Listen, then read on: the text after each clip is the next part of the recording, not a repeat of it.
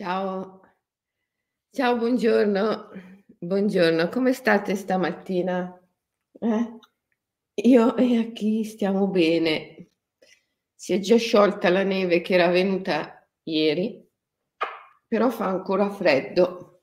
Fa, insomma, un po' freddo. Non tanto. Ciao, come state? Oggi parliamo di cibo e di come risolvere la relazione col cibo, risolvere i problemi con il cibo. Ce lo dice la danzatrice del cielo e se lo dice lei, vero? Yeshe Zogiel, la danzatrice del cielo. Allora, ieri abbiamo visto come la danzatrice del cielo è stata concepita. Oggi vediamo come, come nasce. Eh? Dopo nove mesi, dopo nove mesi nel castello si udì distintamente il suono delle vocali dell'alfabeto sanscrito, il mantra Ri Guru Padma Vajra A e una continua recitazione in sanscrito dei tantra. All'alba del decimo giorno del mese della scimmia dell'anno dell'uccello, Gezzo, mia madre, mi diede alla luce senza dolore. Tuonò la terra, tremò e dal cielo cadde una pioggia di fiori. Il lago si ingrandì e sulle sue rive spuntarono tantissime specie di fiori, tutti variegati di bianco e rosso. Il palazzo fu ricoperto da una rete di arcobaleni, un padiglione di raggi di luce, prodigio di cui furono testimoni tutti presenti.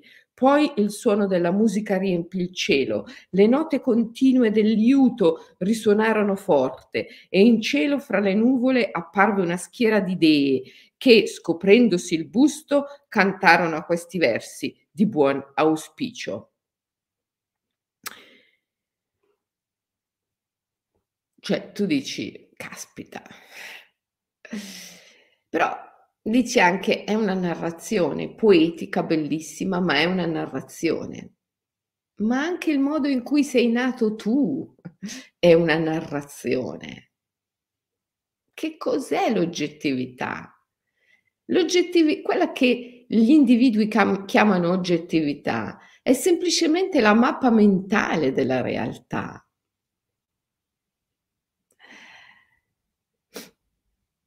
che qual è la vera realtà? La vera realtà è quella che,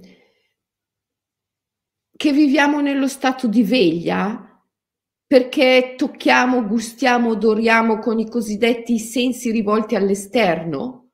Oppure la vera realtà è quella che viviamo di notte, nei, nel mondo onirico, dove ugualmente tocchiamo, gustiamo, odoriamo con i sensi rivolti verso l'interno? E del metaverso che cosa mi dite? Della realtà virtuale? Eh? Qual è il vero mondo? Non esiste una vera realtà ultima. La vera realtà ultima è la vacuità, perché esistere è desiderio di esserci, desiderio di amare, desiderio di darsi, di offrirsi. Quindi tutto fluisce, nulla è afferrabile tutto è impermanente, tutto è vacuità. Allora tutto è narrazione, tutto è narrazione. Una narrazione, una narrazione mitologica come questa non serve a descrivere una realtà data perché non c'è nessuna realtà oggettiva data. Una narrazione come questa porta in essere la realtà, la narrazione di una nascita come questa porta in essere una dea, la danzatrice del cielo. Le narrazioni che gli individui normalmente si fanno sulla loro nascita portano in essere degli esseri condizionati. La Jackie Rowling direbbe babbani. Ora, tu sei libero di narrarti la tua nascita. Perché devi narrarti la tua nascita a mezzo del codice sociale, il codice dei babbani? puoi benissimo narrarti la tua nascita in altri modi. Esci da quella stanza dove sei nato, che sia una stanza di casa o che sia la stanza di un ospedale o di una clinica, esci da quella stanza incominci a vedere come erano messe le stelle, i pianeti, i fiori, gli alberi, quanti uccelli cantavano fuori dalla finestra quando sei nato. Come stava lo spirito del fuoco e quello della terra e dell'acqua e dell'aria? Cosa si stavano bisbigliando nel momento della tua nascita? Ecco che allora la narrazione della tua nascita cambierà totalmente. Tutto dipende da dove tu focalizzi l'attenzione. Ma puoi totalmente cambiare la tua nascita e il tuo destino, cambiando la narrazione di te stesso. Perché, ripeto, la narrazione non... Um, ah, sono su a chi? In Instagram sono su a chi? E eh, vabbè, la facciamo su a chi oggi la diretta. La narrazione non serve a descrivere la realtà. La narrazione porta in essere una realtà. Ehm, e, questo è il canto, è il canto della danzatrice del cielo quando viene al mondo. Io sono un essere di apparizioni, una yogini. Ed essendomi a lungo nutrita di essenze immateriali, il ricordo del cibo ordinario è svanito. Tuttavia mangerò affinché la felicità di mia madre sia perfetta. Prenderò questo cibo come il cibo dei precetti segreti e lo divorerò come se fosse tutto il samsara per saziarmi di consapevolezza e conoscenza. Aie! Eh ragazzi, io quando avevo 19 anni le avevo addosso tutte. Infatti delle volte penso che riesco a comprendere, ad aiutare le persone, perché tutti i problemi che sento, io li ho vissuti in modo condensato entro i primi 19 anni di età. Lo yoga ha salvato questa mia incarnazione. E, ehm, e trovo che in questi versi della grande yogini, la danzatrice del cielo, ci sia condensato un segreto straordinario che tutti dovrebbero conoscere. Se avevo disturbi alimentari, ma ce ne avevo, ce li avevo tutti. Eppure quello che c'è, questo segreto che è espresso in queste poche righe poetiche, perché poi quello di, della danzatrice del cielo è un canto poetico, no? Il segreto che è espresso in queste pochissime righe mi ha aiutato a guarire. E per quella che è la mia esperienza, dopo tanti anni di insegnamento, di scuola, eh, di life coaching, di counseling, dopo, dopo tanti anni di insegnamento a contatto con le persone, Ritengo che questo segreto funzioni in un modo incredibile, straordinario e anche molto veloce. Allora, io sono un essere di pura apparizione, dice la danzatrice del cielo, appena nasce. Sono le sue prime parole. E questo l'abbiamo già visto ieri. Andatevi a sentire la diretta di ieri. Io sono un essere di pura apparizione, chiaro. Tutto quello che è mia madre, mio padre, la nascita, la mia nascita, il mio mondo, è una mia proiezione. E il mio stesso corpo è una mia proiezione. Io sono un essere di pura apparizione. Questo ti dice già che lei non è nella mappa mentale della realtà, dove esiste l'oggettività delle cose, non è neanche nel metaverso, in una realtà virtuale o parallela. Lei è nella vera realtà, che è vacuità, vacuità. Per cui già afferma nascendo, io sono un essere di pura apparizione, cioè sono vacuità. Sono una yogini, sono una yogini, cioè sono consapevole della vacuità. Ed essendomi a lungo nutrita di essenze immateriali, il ricordo del cibo ordinario è svanito. Io vengo da un corpo di bardo, che è detto il mangiatore di odori, che si nutre della sostanza sottile delle cose. Adesso entro in un corpo che è sempre un veicolo di pura apparizione, ma che essendo considerato corpo di carne e sangue, pur non essendo oggettivo né sostanziale, tuttavia è sacro perché è impermanente, si dà, si offre, svanisce, sparisce. Ok? Il corpo di carne e sangue esiste per la morte. Il fine del corpo è la morte. È innegabile perché finisce sempre così.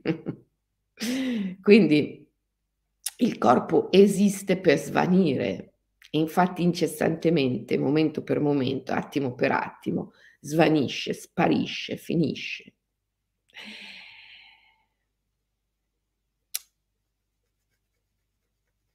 Adesso dice la danzatrice del cielo, io possiedo un simile corpo. E dotata di questo corpo mangerò affinché la felicità di mia madre sia perfetta. Prenderò questo cibo come il cibo dei precetti segreti e lo divorerò come se fosse tutto il samsara tutto il mondo, tutto l'universo delle illusioni. Il samsara è la grande ruota delle illusioni. Mm? L'esistenza come proiezione, come immaginazione, ok? Allora, che cosa sta dicendo la danzatrice del cielo? Lei mangerà per fare felice sua madre, che l'abbiamo visto ieri, è Sarasvati, la dea, la grande madre, la natura stessa. Ieri abbiamo visto come è stata concepita la danzatrice del cielo, dall'unione del guru, Padmasambhava, con Sarasvati, la dea, la grande madre, la Prakriti, la natura e il Purusha, lo spirito. Da questa unione nasce la danzatrice del cielo. Quindi lei è figlia della grande madre, come tutti noi, d'altra parte. E mangia, decide di mangiare per fare felice la grande madre e, e essere al servizio di tutte le creature senzienti, compiendo il suo compito, che è il grande segreto Ecco, questo per me è stata una svolta straordinaria. Quando ho compreso, ma compreso profondamente, che mangiare non ha niente a che fare col, con la necessità di nutrirsi, eh, così come viene vista comunemente nella mappa mentale della realtà, assumere vitamine, proteine, carboidrati, tutte queste cose che semplicemente non esistono se non nella mappa mentale della realtà. Mangiare non ha a che fare con preservarsi, conservarsi, perché in verità non c'è nulla che possa preservarsi o conservarsi. Non esiste un io che possa nascere che possa divenire o che possa morire. Quindi non c'è niente da preservare. Mangiare ha a che fare, esattamente come dice Yetzet Sochel, la danzatrice del cielo, con un atto d'amore, con l'espletare un servizio, un sacerdozio.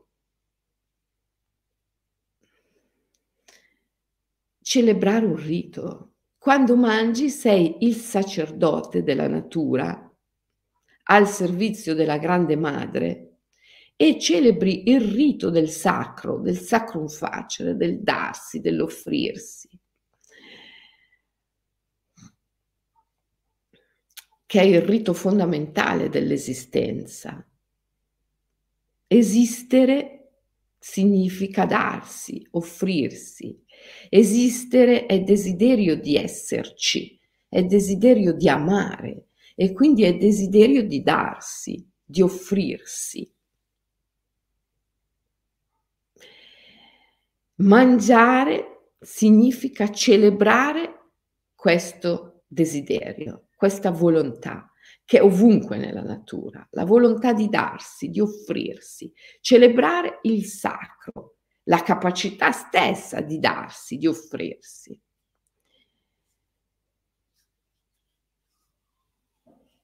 La danzatrice del cielo non ha bisogno di mangiare, è una yogini, perfettamente cosciente che tutto è vacuità, ma decide di mangiare per servire sua madre, la grande madre, per essere la sacerdotessa che celebra il rito del sacro. Ecco, la mia esperienza nella professione d'aiuto è che qualsiasi persona che abbia qualsiasi tipo di disturbo alimentare, nel momento in cui riesce a fare questo salto di coscienza dal, dalla necessità di dover sostentare un io, di dover nutrire un io, di dover prendere, afferrare, arraffare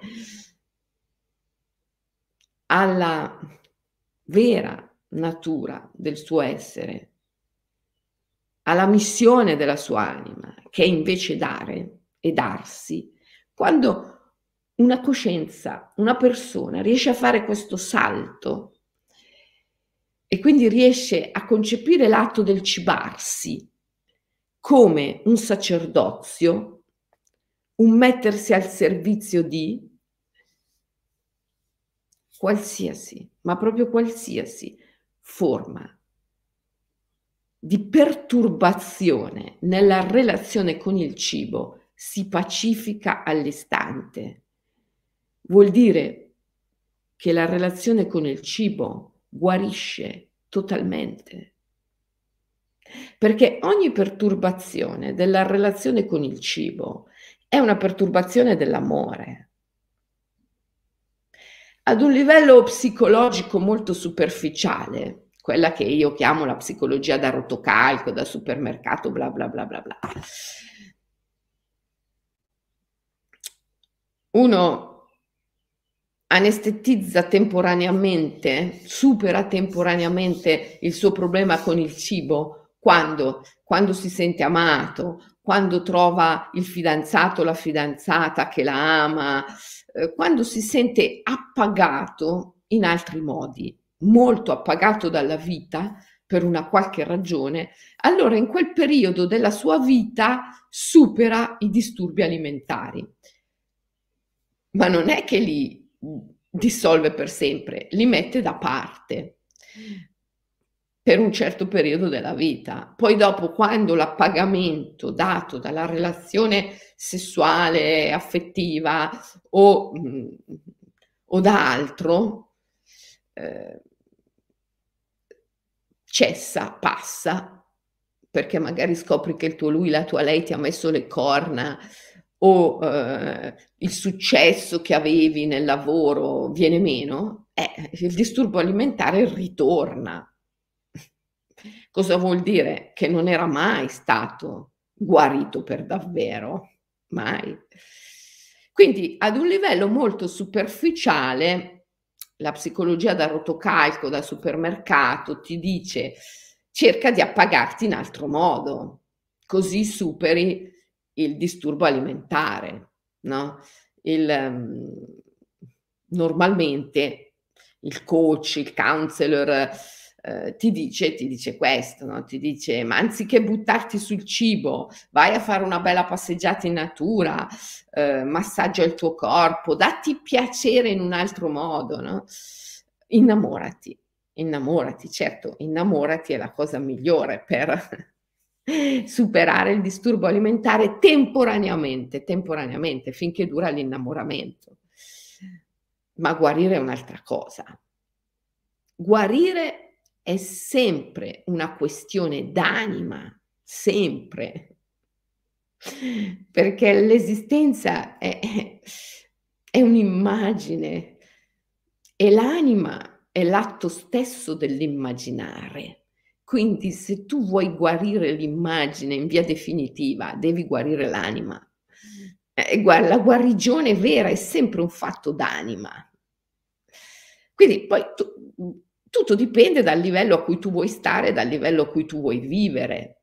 Se vuoi vivere e stare ad un livello superficiale, cioè sei libero di farlo, no? Eh, non guarirai mai, potrai solo anestetizzare temporaneamente i tuoi demoni, non li trasformerai mai nei tuoi potenti alleati, li anestetizzerai temporaneamente, però se ti va bene così, benissimo.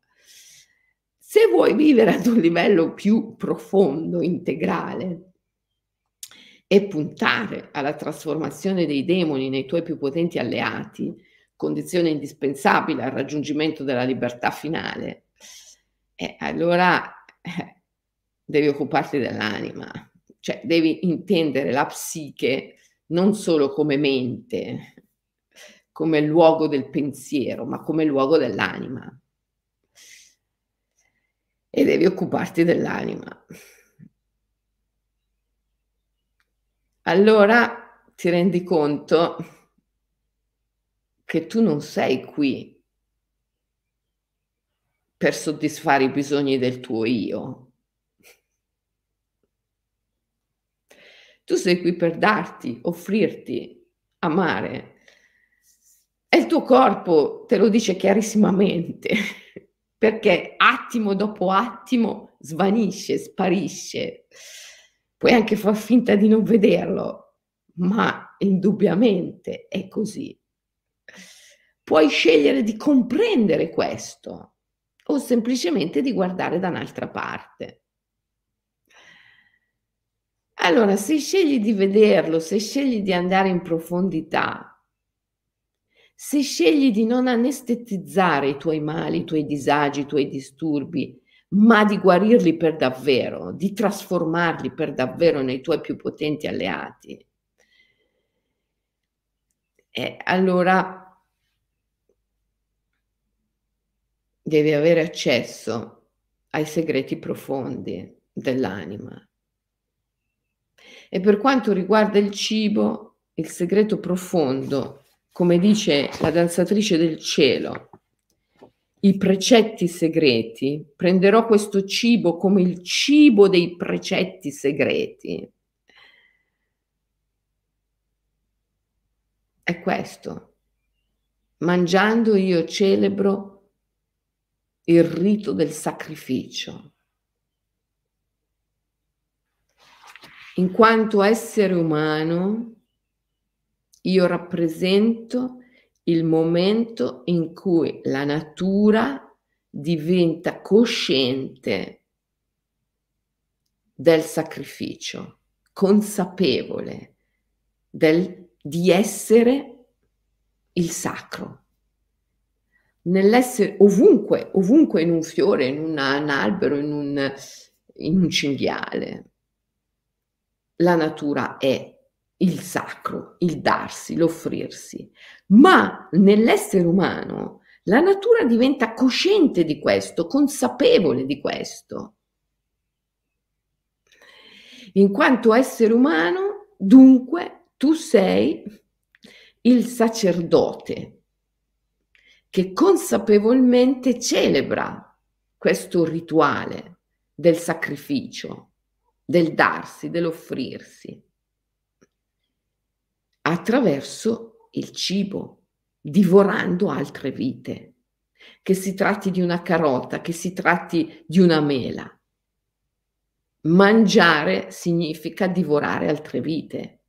Nei Veda è scritto nessuna vita può esistere senza divorare altre vite, perché questa è la rappresentazione del sacro, del darsi, dell'offrirsi che è ovunque in natura. E quindi mangiando con consapevolezza, mangiando consapevolmente, tu eserciti questa funzione che ti è stata assegnata dall'anima essere il sacerdote del rito del sacro, del sacrum facere, del darsi, dell'offrirsi. Ehm, lo sciamano tradizionalmente è questo, dall'origine del tempo lo sciamanismo in origine nasce come sciamanismo nero, lo sciamano delle origini è lo sciamano nero, che non vuol dire lo sciamano cattivo, il, lo stregone, no. Lo sciamano nero, che è lo sciamano delle origini, è colui che viaggia nella notte, nell'invisibilità e fa ritorno, è il ponte tra i mondi il visibile e l'invisibile, la vita e la morte, ed è colui che sorveglia i cancelli. Nella tribù lo sciamano è colui il quale dice quanto si può mangiare, quanto si può cacciare, quali e quanti animali debbono essere sacrificati, uccisi, quali devono essere presi e quali no. Lui sa già qual è l'animale che si offre, qual è l'offerta che la natura compie e si preoccupa che all'interno della tribù nessuno vada oltre questa offerta. Lo sciamano nero, lo sciamano delle origini è colui che sorveglia, che al di qua e al di là della grande soglia tra l'energia che è al di qua e l'energia che è al di là ci sia sempre un perfetto equilibrio. Quante mele devi mangiare? Quanti rapanelli devi mangiare? Io quando ero in Sri Lanka adoravo i rapanelli selvatici.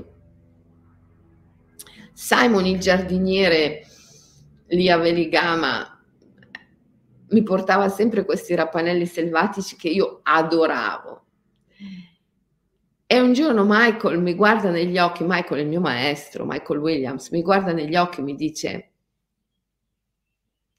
quanti rapanelli pensi di avere a disposizione in questa vita da mangiare? È stata una domanda che mi ha aperto molte porte dentro. Lo sciamano sa quanti rapanelli uno deve mangiare e sorveglia il passaggio affinché non ne vengano mangiati di più, sa quante risorse la tribù deve consumare per celebrare il rito sacro e sorveglia che non ne vengano consumate di più.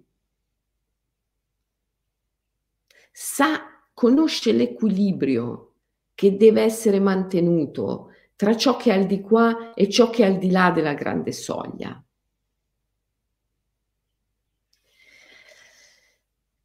E questo è lo sciamano delle origini, lo sciamano nero. Viene chiamato nero proprio perché viaggia nella notte, nell'invisibilità e fa ritorno. E pensate la meraviglia. Quest'estate a luglio andremo in Mongolia.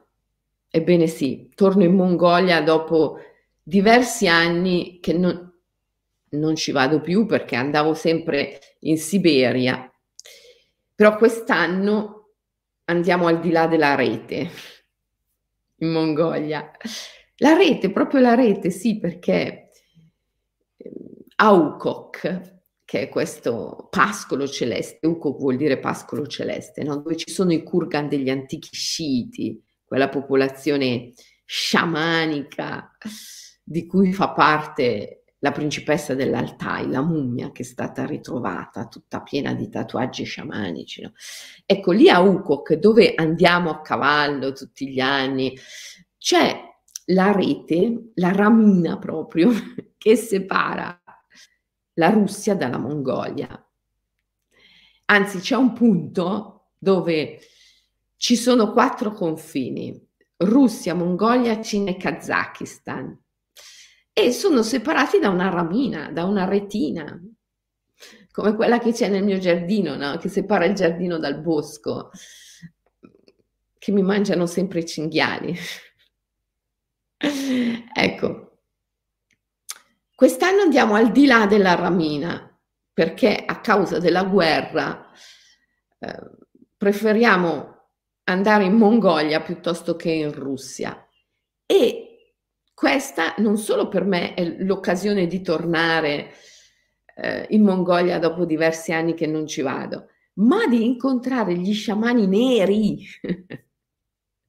perché lì in Mongolia la tradizione dello sciamanismo nero eh, è ancora presente, d'altra parte lì c'è stato il grande impero di Gengis Khan, che era un impero mongolo, eh, era l'impero mongolo sciamanico, perché la religione dell'impero mongolo di Gengis Khan era proprio il tengrismo, cioè la religione dello sciamanismo nero, per cui lì ci sono ancora questi sciamani neri che andiamo ad incontrare personalmente.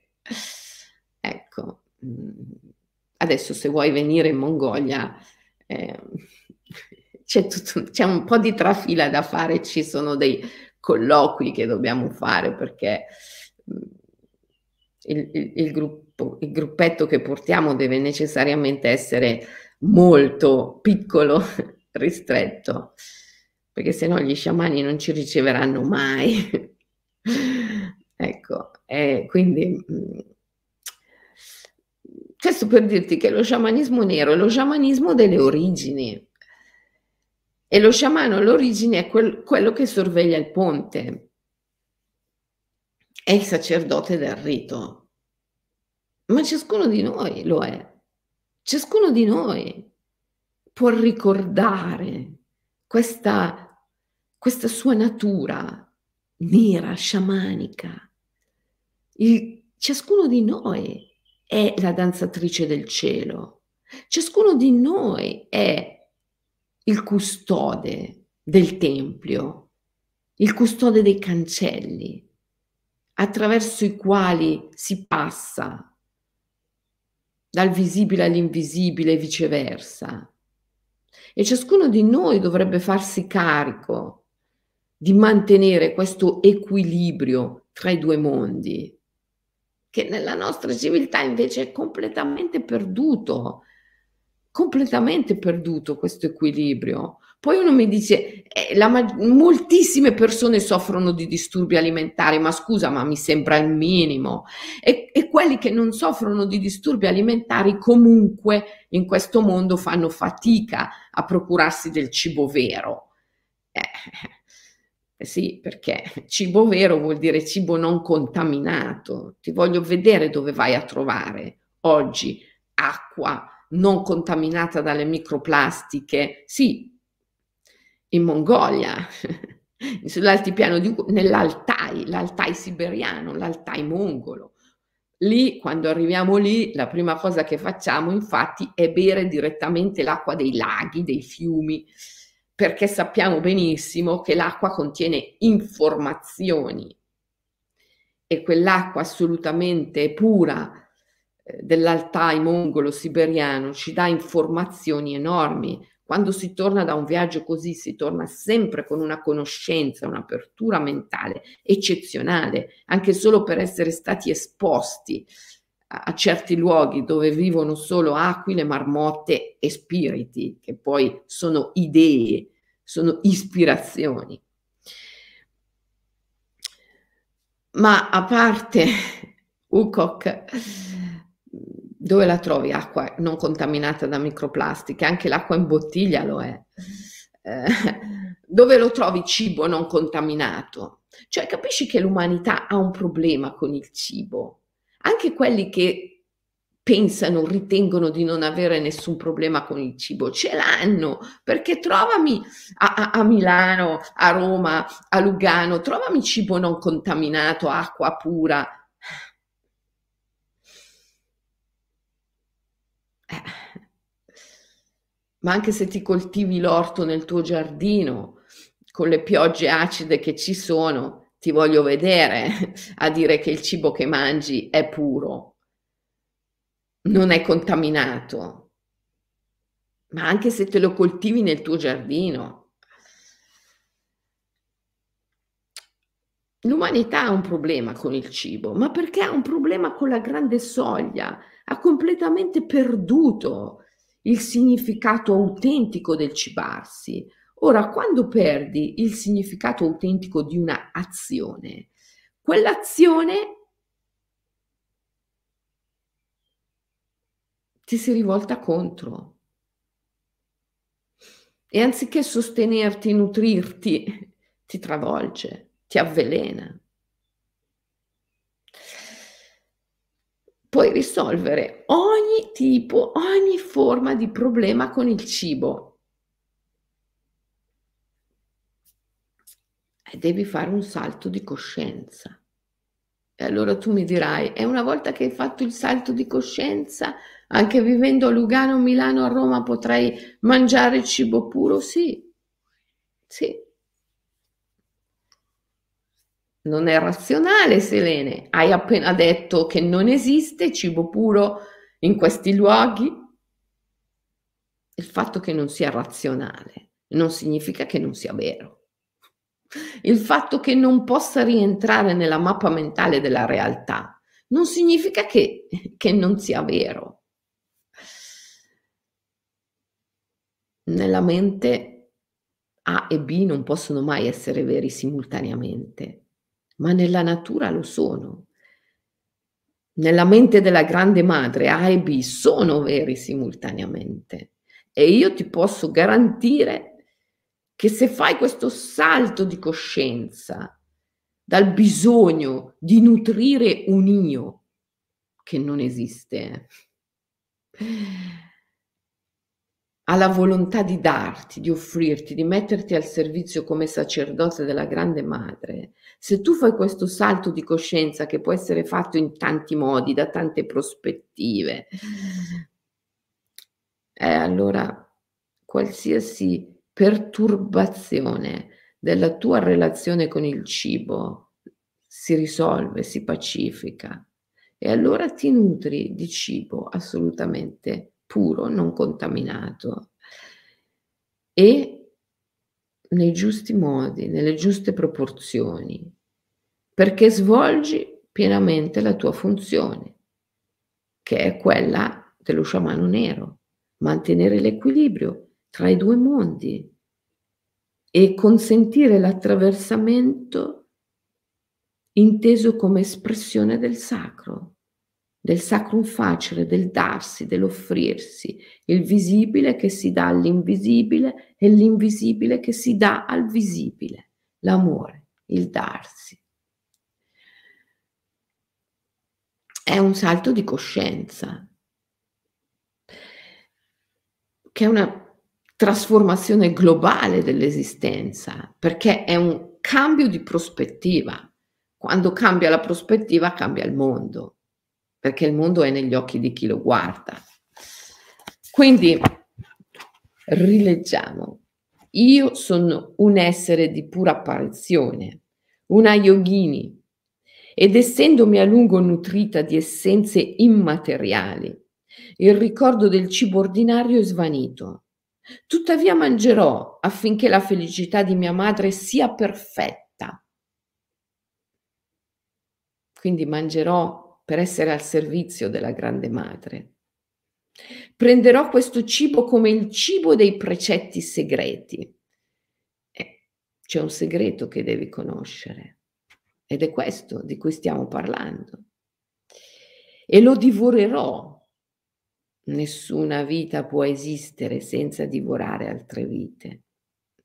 Lo divorerò come se fosse tutto il samsara, tutta l'esistenza, certo, perché l'esistenza, quante volte ce lo siamo detti, è una realtà complessa, una realtà immateriale, complessa, in cui il tutto è nella parte e la parte è nel tutto. L'esistenza è complessa, come un frattale, un ologramma. La parte è nel tutto, il tutto è nella parte. Se io mangio una mela, io mangio tutta la grande madre, tutta la natura. Perché tutta la natura è nella mela.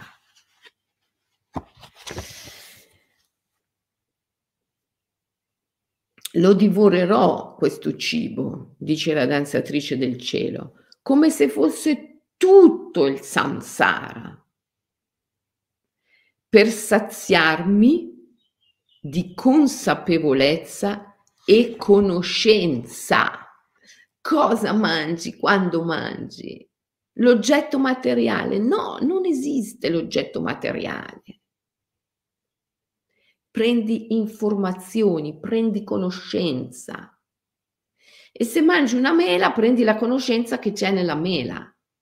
Ma se sai che tutto il samsara, tutto l'universo è nella mela, quando mangi la mela prendi una conoscenza, una consapevolezza enorme, straordinaria.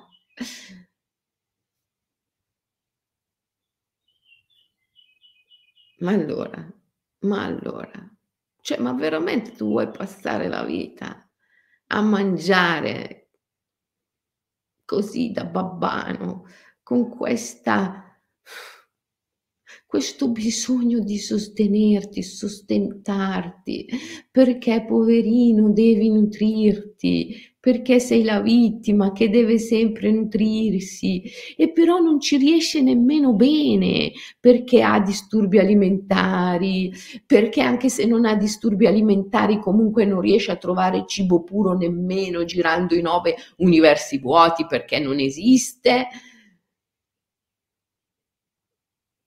Cioè, ma veramente tu vuoi passare la vita così?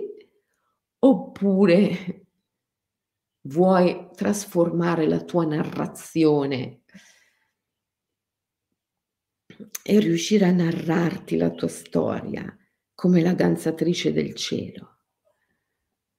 Ogni mela che mangio, ogni rapanello è una conoscenza straordinaria che mi si apre, perché nel mangiare io celebro un rito, che è il rito del darsi, dell'offrirsi, che è ovunque in natura. E di questo rito io sono il sacerdote, perché rappresento il momento in cui la natura è cosciente, consapevole di sé. Sono al servizio, con la mia consapevolezza, del sacro. Eh.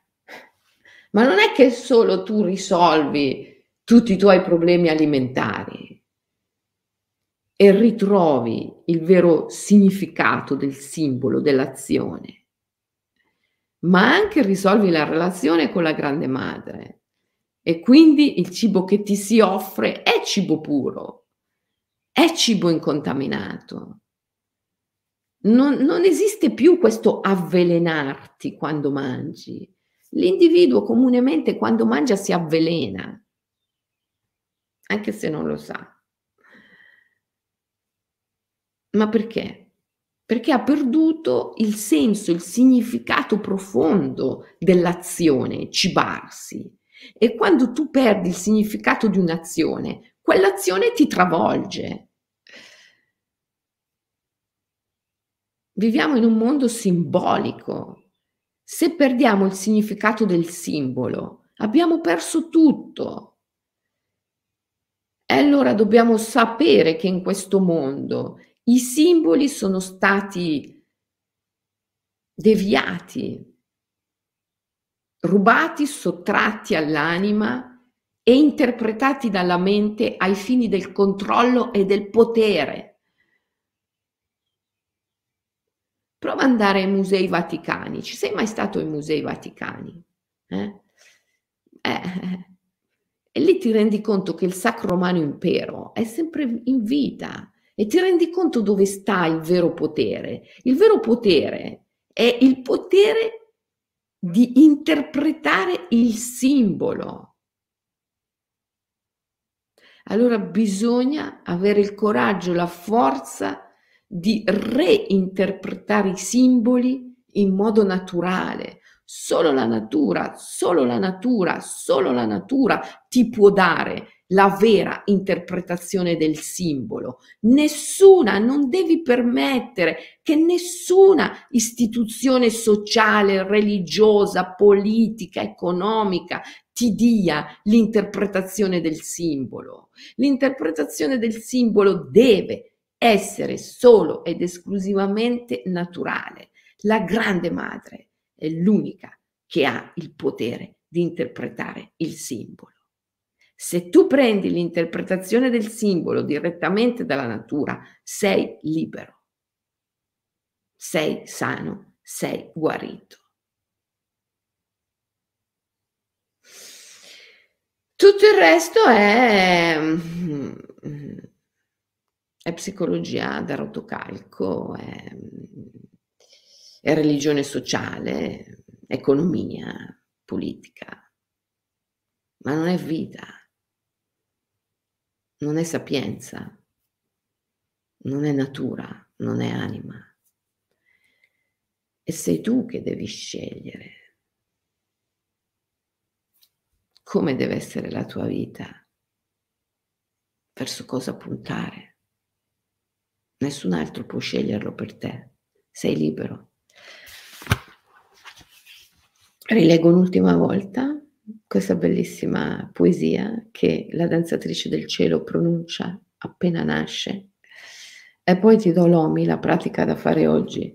Io sono un essere di apparizione, una yogini, ed essendomi a lungo nutrita di essenze immateriali, il ricordo del cibo ordinario è svanito. Tuttavia mangerò affinché la felicità di mia madre sia perfetta Prenderò questo cibo come il cibo dei precetti segreti e lo divorerò come se fosse tutto il samsara per saziarmi di consapevolezza e conoscenza. Aie. Il mantra della danzatrice del cielo è sempre Aie oppure Samaya, Gya, Gya, Samaya, Gya, Gya. Usamayai. L'OMI di oggi, One Minute Immersion. Beh, ovviamente lo facciamo con il cibo. Allora, almeno per un minuto, durante la preparazione del cibo, durante il pasto, ma io ho scritto un libro su questo, si chiama Il cibo del risveglio mi auguro che tu lo abbia letto e, e lo abbia, perché in mezzo a una marea di libri che oggi vengono prodotti sulle diete, sul, che voglio dire, sono anche utili, anche belli, bellissimi. Eh, io ho tanti allievi che scrivono libri eh, di ricette e sono tutte bellissime, però il cibo del risveglio, questo, questo libro, è mm, forse l'unico che parla ad un livello più profondo, animico del cibarsi. Cibarsi come rituale sciamanico, come rito, come celebrazione del rito del sacro. E nel libro sono contenuti dei rituali che tu puoi fare con il cibo e mi auguro che tu non solo legga il libro, ma anche pratichi questi rituali, che peraltro sono semplicissimi, ma come tutte le cose più semplici sono anche quelle più potenti, più utili. Lo stai leggendo, Francesca? E tu, Nuvola, l'hai letto, bellissimo il cibo del risveglio. Grazie, Nuvola. Ehm, Uno dei primi che hai preso, Anita?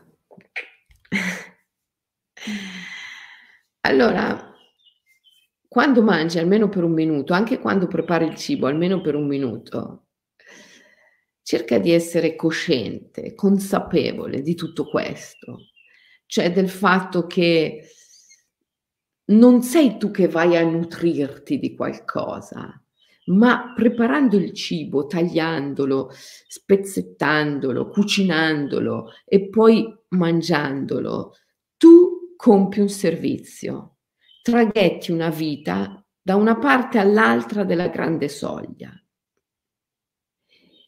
E mantieni uniti i due ponti, fai anima. Fare anima vuol dire portare ogni immagine alla sua reale origine, che è vacuità.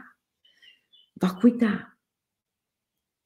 Fare anima significa smaterializzare, depersonalizzare, deletteralizzare la realtà e mangiare è questo. Smaterializzare portare dal visibile all'invisibile, accompagnare oltre la grande soglia una vita e poi prendere idee, informazioni, conoscenze e portarle dall'invisibile al visibile, trasformandole in azioni. Quindi mangiare è essere ponte, traghettare traghettare una vita dal visibile all'invisibile e poi prendere nell'invisibile idee, ispirazioni, emozioni e portarle nel visibile, dove si manifestano come azioni. Essere cosciente di questo processo durante la preparazione del cibo e il cibarsi almeno per un minuto è essere lo sciamano, lo sciamano nero, il grande traghettatore risvegliare questa memoria che è sicuramente dentro di te, come dentro tutti, in quanto esseri umani. Allora ti può aiutare il mantra della danzatrice del cielo, Samaya, Samaya, Samaya, Samaya. Mentre prepari il cibo o mentre lo divori, ripeti dentro di te questo mantra, almeno per un minuto, Samaya, Samaya, Samaya si scrive Samaya con la Y, Samaya con la Y, Samaya, Samaya, Samaya. Ripeti questo mantra mentre prepari, mentre mangi, con questa consapevolezza. Sto traghettando una vita, dal visibile all'invisibile, che sia una carota, una mela, sto traghettando una vita, sto dissolvendo una forma sto facendo anima, smaterializzando.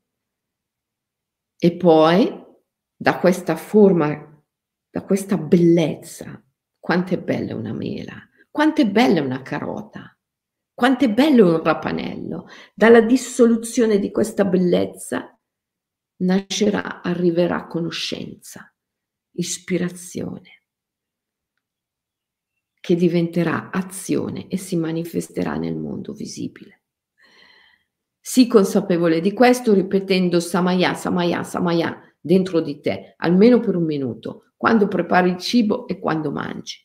Ok? Questo è il nostro OMI, One Minute Immersion, oggi. E noi ci vediamo forse domani. Sai che domani non ti posso assicurare che ci sarà la diretta, perché questa notte, a luna di notte, devo andare a Orio il Serio a prendere Michelangelo che arriva all'aeroporto, per cui andrò a letto alle tre. Ma se riesco faccio la diretta lo stesso, non è certo, domani mattina, ok? Ciao ragazzi, devo scappare perché ho la masterclass del Forest Therapy Guide e sono in ritardo. Ciao, buona pratica. Se non ci vediamo domani, anche domani pratica l'OMI sul cibo, ok? E poi ci vediamo giovedì. Ciao. Comunque m- metto un, un post e te lo dico se c'è domani o no la diretta, ok? Ciao, a domani, ciao.